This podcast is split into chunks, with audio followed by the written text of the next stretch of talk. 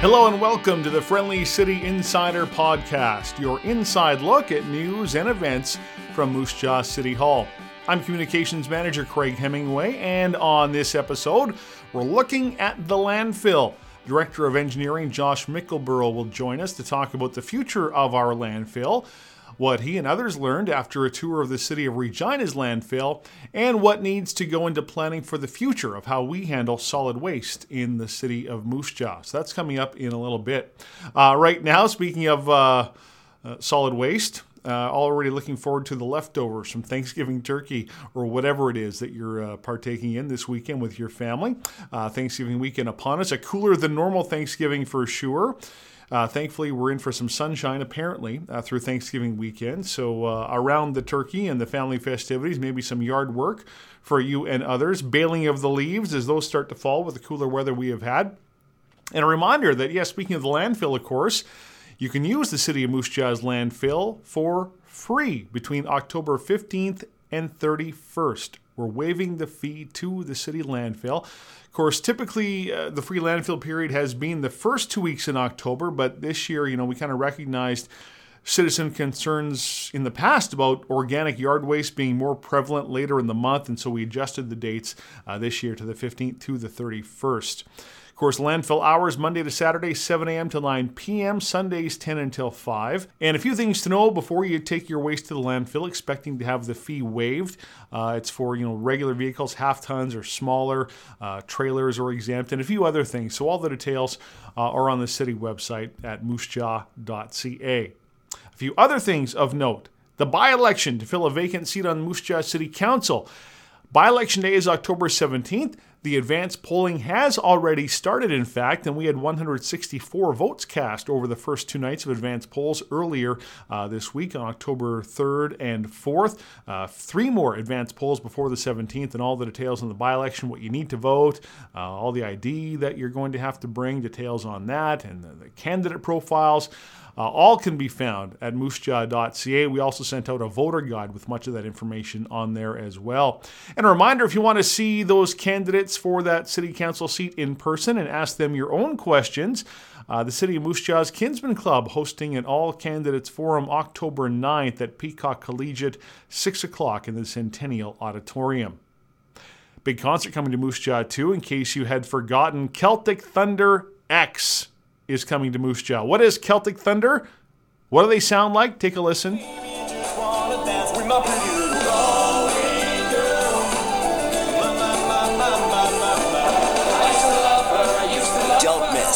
Thunder X. That is going to be a tremendous show. It's Saturday, October 27th at Mosaic Place here in Moose Jaw. Tickets at the Mosaic Place box office. Coming up later in the podcast, we'll tell you about Fire Prevention Week and a free barbecue that's happening for that October 10th. Also, some more details on the budget survey that is out right now. But Let's now get to City of Moose Jaw Director of Engineering Josh Mickleborough to talk about a recent trip to the Regina landfill and how we're planning for our solid waste management future right here in Moose Jaw. Josh, thanks for taking some time for us. Oh, thanks for having me. okay, now we'll get to uh, the big landfill tour. It was yourself, uh, a few others from uh, administration here at the city, plus members of the Environment Advisory Group uh, from the city took a trip to Regina to, to see their landfill operations. What was the purpose of the trip? The purpose of the trip is just to exchange information. So, you know, uh, working in engineering in a municipality, we've got contacts uh, in other municipalities, and really we do face a lot of common challenges. So, anytime you get the opportunity to share information, you, you take that opportunity. And this is just a real kind of hands on uh, way to do that. Um, just check out their operations, see kind of see what they're doing, get an idea of how their landfill runs. And their landfill is relatively new, isn't is it not? Well, I think it would probably be safe to say that it's newer than ours. Um, that said, that's one of the big differences is they've got a lot of room left, and they've done uh, a, they've got a plan, a long-term plan, a master plan. Uh, you could say for their solid waste, and of course that's something that we're looking at doing uh, in short order here. So again, some similarities, some differences. I think they're looking right now at how they're going to be managing some of their waste streams, compost in particular, And of course, uh, some of the differences are is that under our current permit, our landfill is running out of space. So we need to be making a decision about how we're going to not just manage our waste streams, but you know what we what we will be doing in the way of a landfill. Yeah, for sure. Um, what did you see in, in Regina's operation? Because certainly they uh, they have a few different things going on, and they've got ways to generate revenue uh, through their landfills. So, can you describe some of those things? Yeah, um, obviously it's a lot bigger landfill, and again they intend to make it bigger. They've got the space available, um, but they do. They've uh, got what we call an independent power producer agreement with Sask Power, and they actually have wells, but they're gas wells into their landfill to extract some of the methane that's produced. And then they've got an engine that burns that and produces electricity. So they're making um, revenue by generating a grid, you know, uh, electricity and then adding it to the grid. So you know, those are some of the opportunities, and, and that was probably the highlight of the tour for me was was seeing those that power production in operation. Uh, they've got you know other things too, transfer stations and and whatnot. But uh, again, they're striving to make improvements to their landfill operationally, just just as we are. Yeah, and you indicated, of course, our landfill is running out of room. I think uh, uh, through the budget process this this earlier this year, it was you know we said about five years left, uh, uh, five years of space left in our landfill. Is that right? Yeah, that's about right. we are uh, doing regular surveys now to track how much space we are using in a landfill, and, and we'll be reporting to council and the community on that. Um, certainly, diversions, uh, uh, you know, could have a big impact if you can not put the waste into your landfill, find a way to recycle it or reuse it, then you can make that last a bit longer. Uh, and that really is going to be part of, uh, when, you know, the master plan as we reach out to the community. You know, what do you want to see? How do you want to manage your waste? How do you want to how do you want to take on the challenges that are facing our community with respect to how we manage our waste? Yeah, you said it's a challenge at the same time. It's an opportunity, uh, you know, to be able to go and, and you know when you're you know, we're up against the wall a little bit and trying to get something new, but at the same time, we've got an opportunity to go to a place like Regina and, and also uh, discuss with other municipalities what they're doing and kind of see what the best practices are and, and then incorporate what's going to be best fit for for Moose Jaw when we eventually will have something new. That's exactly it. Challenges are fun, and uh, we do need the community input into that, right? Um, because that's going to be some of how we decide how we want to manage that.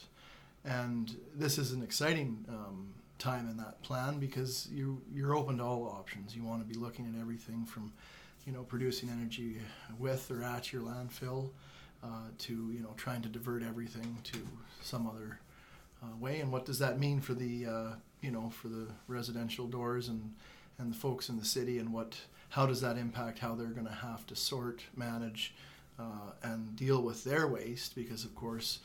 Um, our solid waste utility is exactly that. It's our community's solid waste utility, and and we need to know what your preferences are to inform a decision. You know, do you want five different bins for waste in front of your house? Do you want central bins? Do you want one bin? Um, and then, of course, there's costs associated with all of them, and uh, and again, some opportunities with a lot of them too. Yeah, and as, as you indicated, uh, very very soon, uh, next month, uh, we'll be able to uh, talk a little bit more about some of that consultation uh, with the community as we uh, start to try and formulate that solid waste master plan and, and really have something uh, together. You know, a year from now, we should be well down the road and at least having some options somewhat formulated at, at, the very least. Yeah, absolutely. Kind of, then that would be the continuation of that dialogue. So this is what we heard. This is kind of what the options we see are. Uh, where do you want to go with those? Um, but yeah, we are using, as you mentioned, the five-year timeline.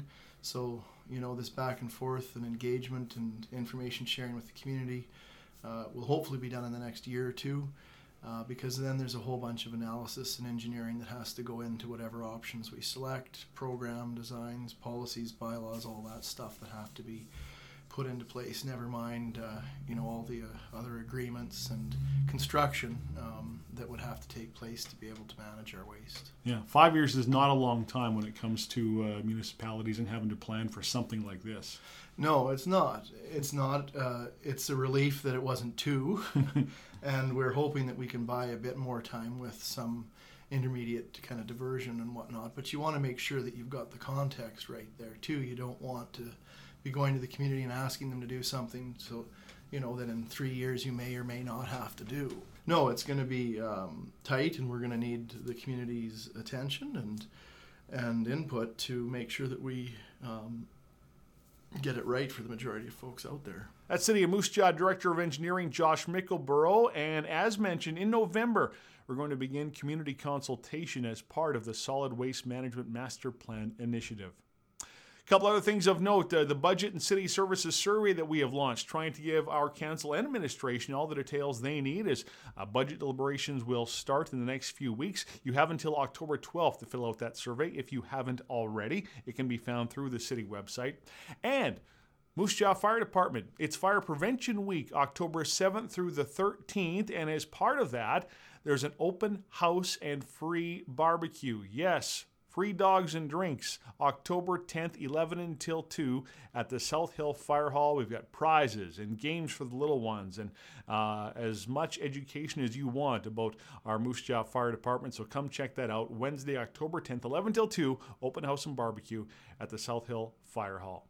With that, that brings to a close the podcast for this week. We wish you a happy Thanksgiving, and we'll leave you with uh, this memorable Thanksgiving TV moment. As God is my witness, I thought turkeys could fly.